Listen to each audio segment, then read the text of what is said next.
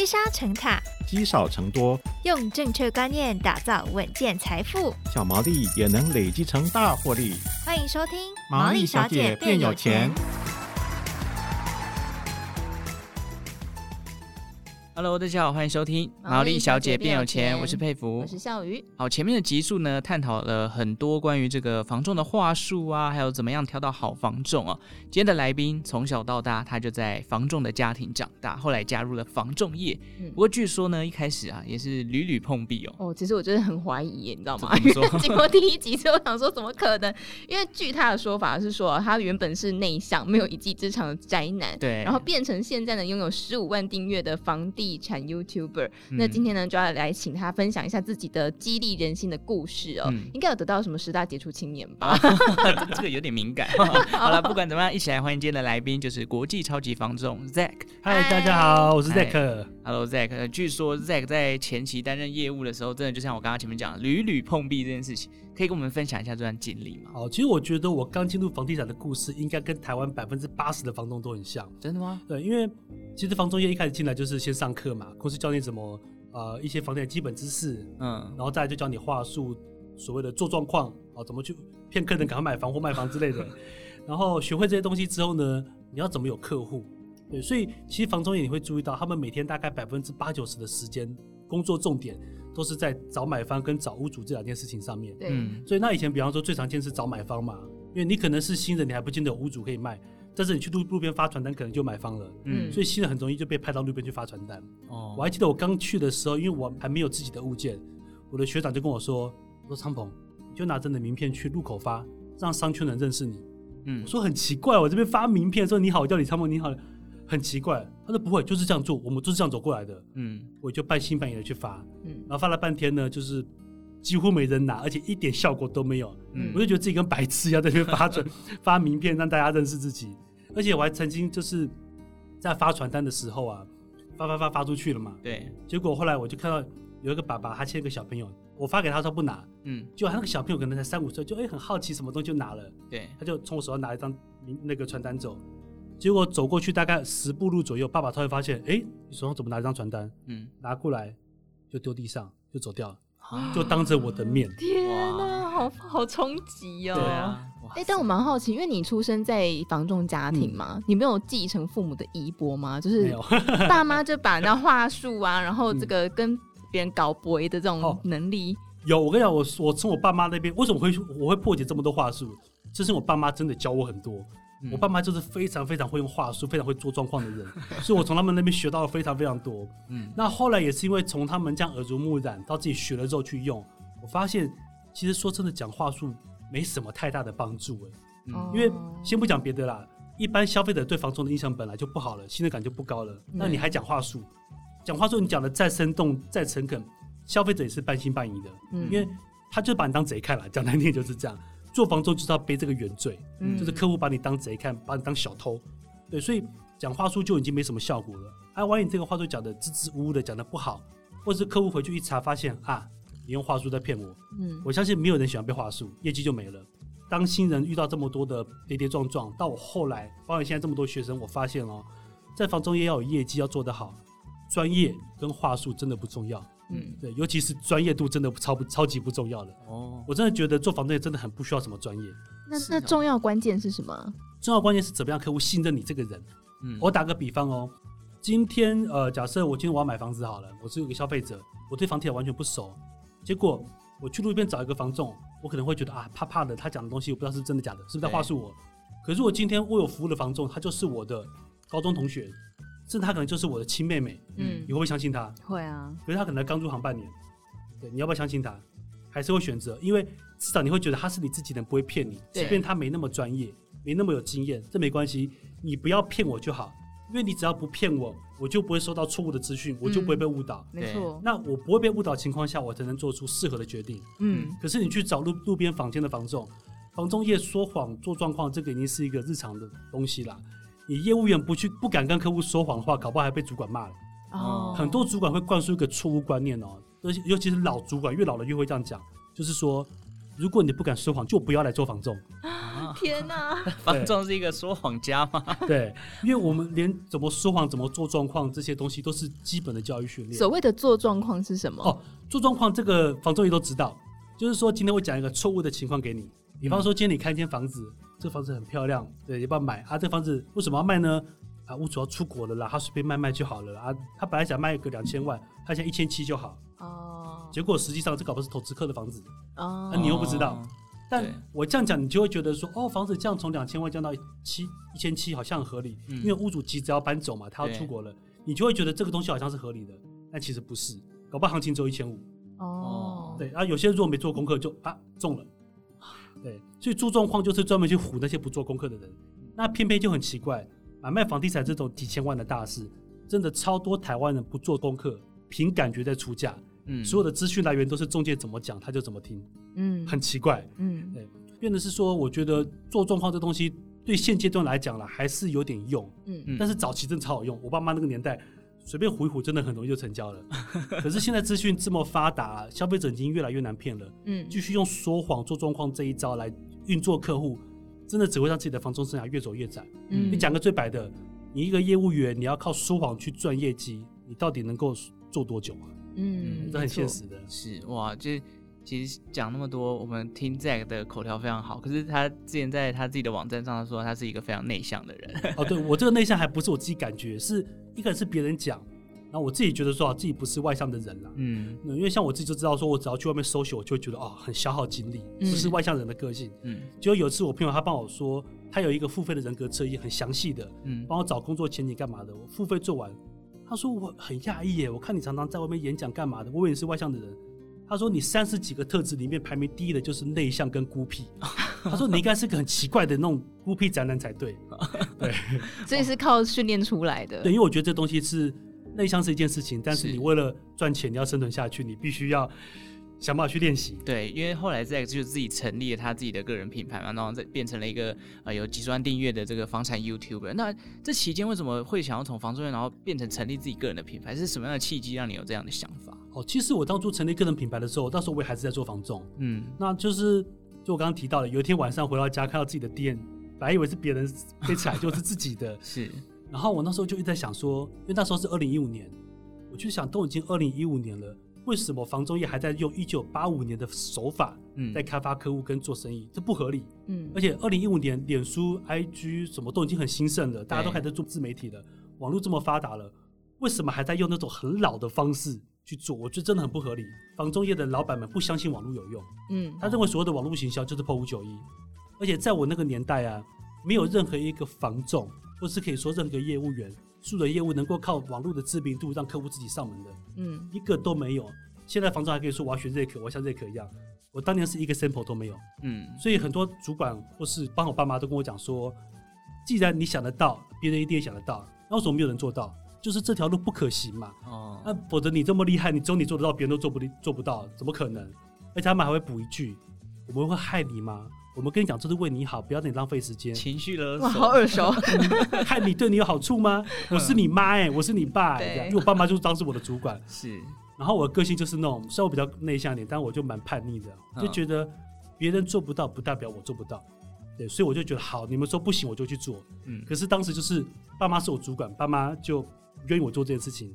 我妈还跟我说，在网络上写文章分享这个浪费时间。你分享的一两个礼拜，有客户上门吗？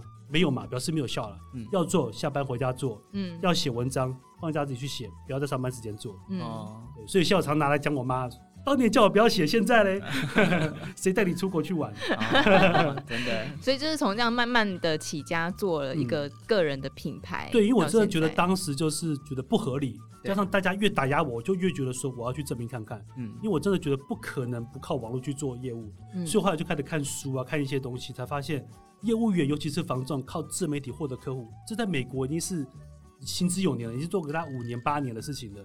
台湾当时还没这个观念。嗯，那我就认为，既然其他国家做得起来，我没道理我做不起来。嗯，那既然没有的话，我想做台湾的第一个。嗯，哇，这个非常强大的企图心。对，那在后来成立完了个人品牌，那最近期间也出书了嘛。嗯、然后这也有提到，就是刚刚前面讲到做状况啊，或者是这个教育训练房仲业的一些内幕这件事情，其实，在 Zack 的书里面都有揭露了很多房市的乱象哦。对。那我想问一个非常直接的问题：我们现在都知道高房价，高房价，这高房价到底有没有缓解的一天？我们可以讲几个例子，比方说像新加坡，新加坡应该是在前几个月有宣布说，因为一直高房价问题。新加坡的人民自住客买房哦，直接要外加二十趴的税。哦、嗯，你看台湾敢不敢这样做？今天你买一间一千万的房子，还要加二十趴的税给政府，要付两百万。哇，人民不是骂死？对啊，骂爆了。对，但为什么新加坡这么做？他就是要告诉你说，你没有能力就不要买房。哦，对，我就要限制你，不让你买房，让你很难买。那你买方需求降低，市场的价格才会像上一集讲的，慢慢去迁就这些买不起的买方，价格才有机会下修。是，但你看看我们台湾，不管是蓝的绿的的政党都做什么事情？嗯，就是补贴。哦，你买不起房对不对？我补贴房贷给你。嗯，我补贴租金给你。我补贴什么给你？租客去申请完补贴，那拿到这个补贴之后交给房东，进了屋主口袋。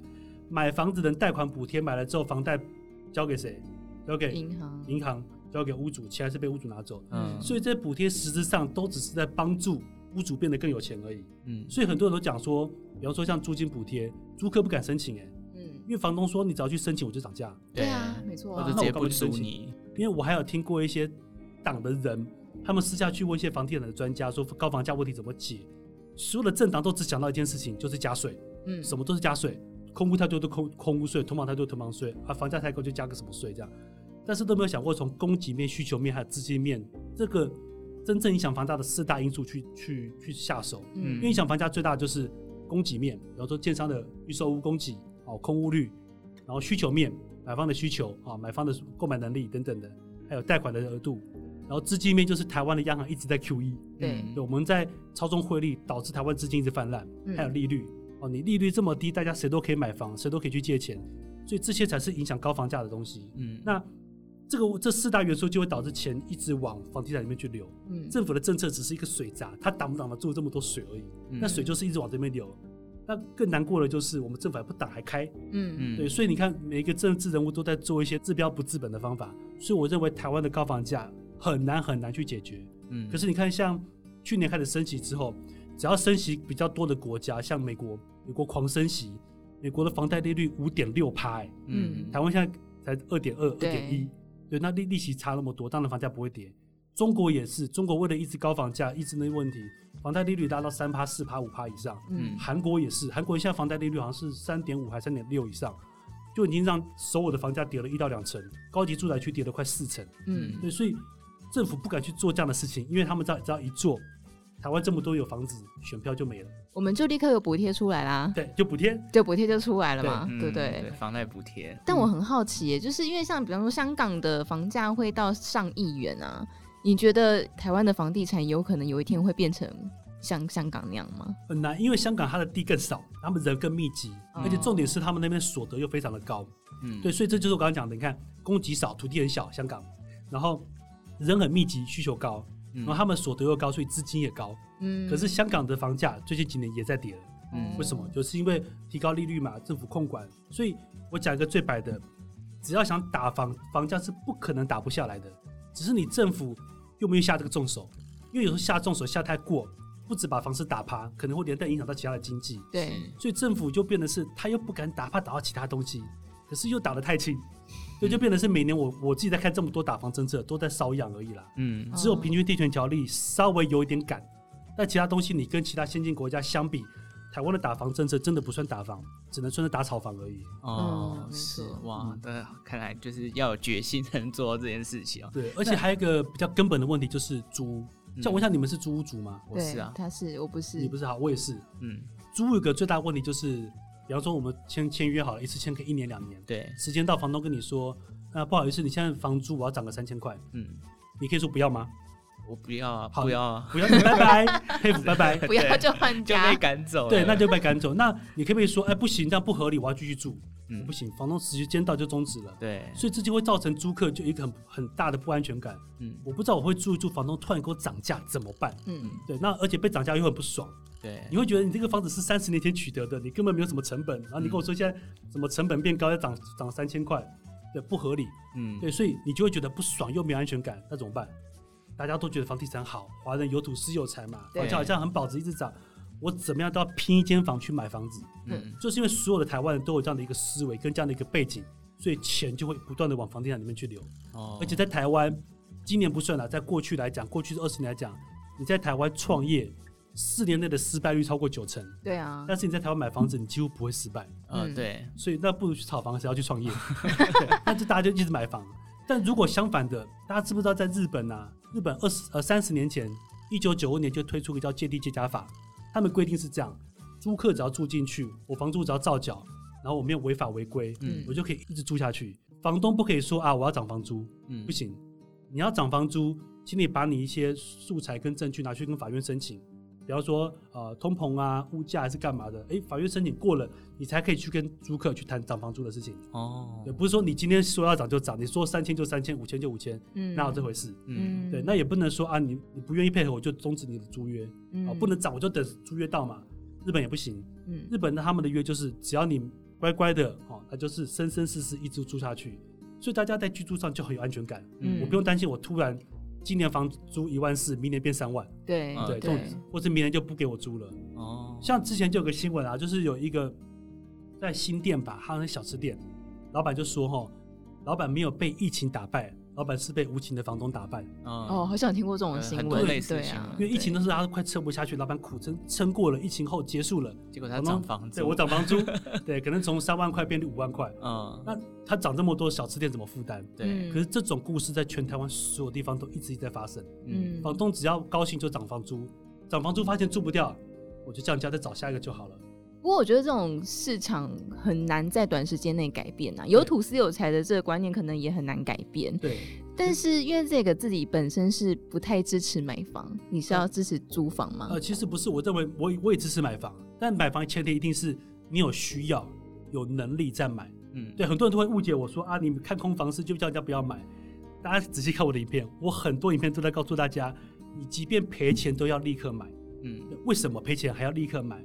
就是因为大家知道买房不是去买一个乐透，嗯，因为我们之前有讲，上一集有讲过，房价涨了也只是纸上富贵嘛。对。那你想一下，今天自住客为什么要买房？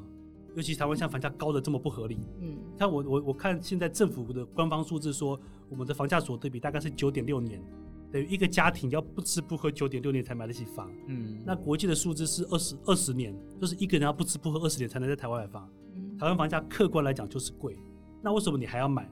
就是你有自用需求，而且这需求要急迫，你再去买。比方说，我常讲一个例子，今天假设我妈跟我老婆一起住，对，结果老婆跟妈妈吵一直吵架，婆媳问题。对，那些老婆就可以拍桌子说，不管了，你妈跟我，今天你选一个，嗯，你要妈妈还是要老婆？搬出去就两个都有啦。对，那就搬出去。可是不好意思哦，现在你也很清楚知道，房市就是不好，现在房价又很贵，你买下去注定明年就跌十趴，要不要买？还是要啊，就算一下，老婆值不值十趴了，咬牙苦撑也要买下去。对，你只要认为说你解决这个痛点的价值能够大于预期的配售幅度，那你就买。嗯，对，那因为毕竟买房子就是要去解决一个问题，否则客观来讲就是以机会成本来算哦。租一间房子跟买一间房子的现金流差异大概是差了二十趴到六十趴以上。是，也就是说我租一间房子可能只要租租一万五，但是我房贷可能要缴到三万五或是四万块以上。嗯，所以租屋绝对比较划算。那你今天要买，一定就是因为有一些原因，是对，所以消费者你要知道说，今天你买房的原因就是要有一个主观上这个痛点，这个需求，否则你去租会更划算。嗯，那除了主观上有这个需求之外呢，第二个就是这个房子有没有很稀有？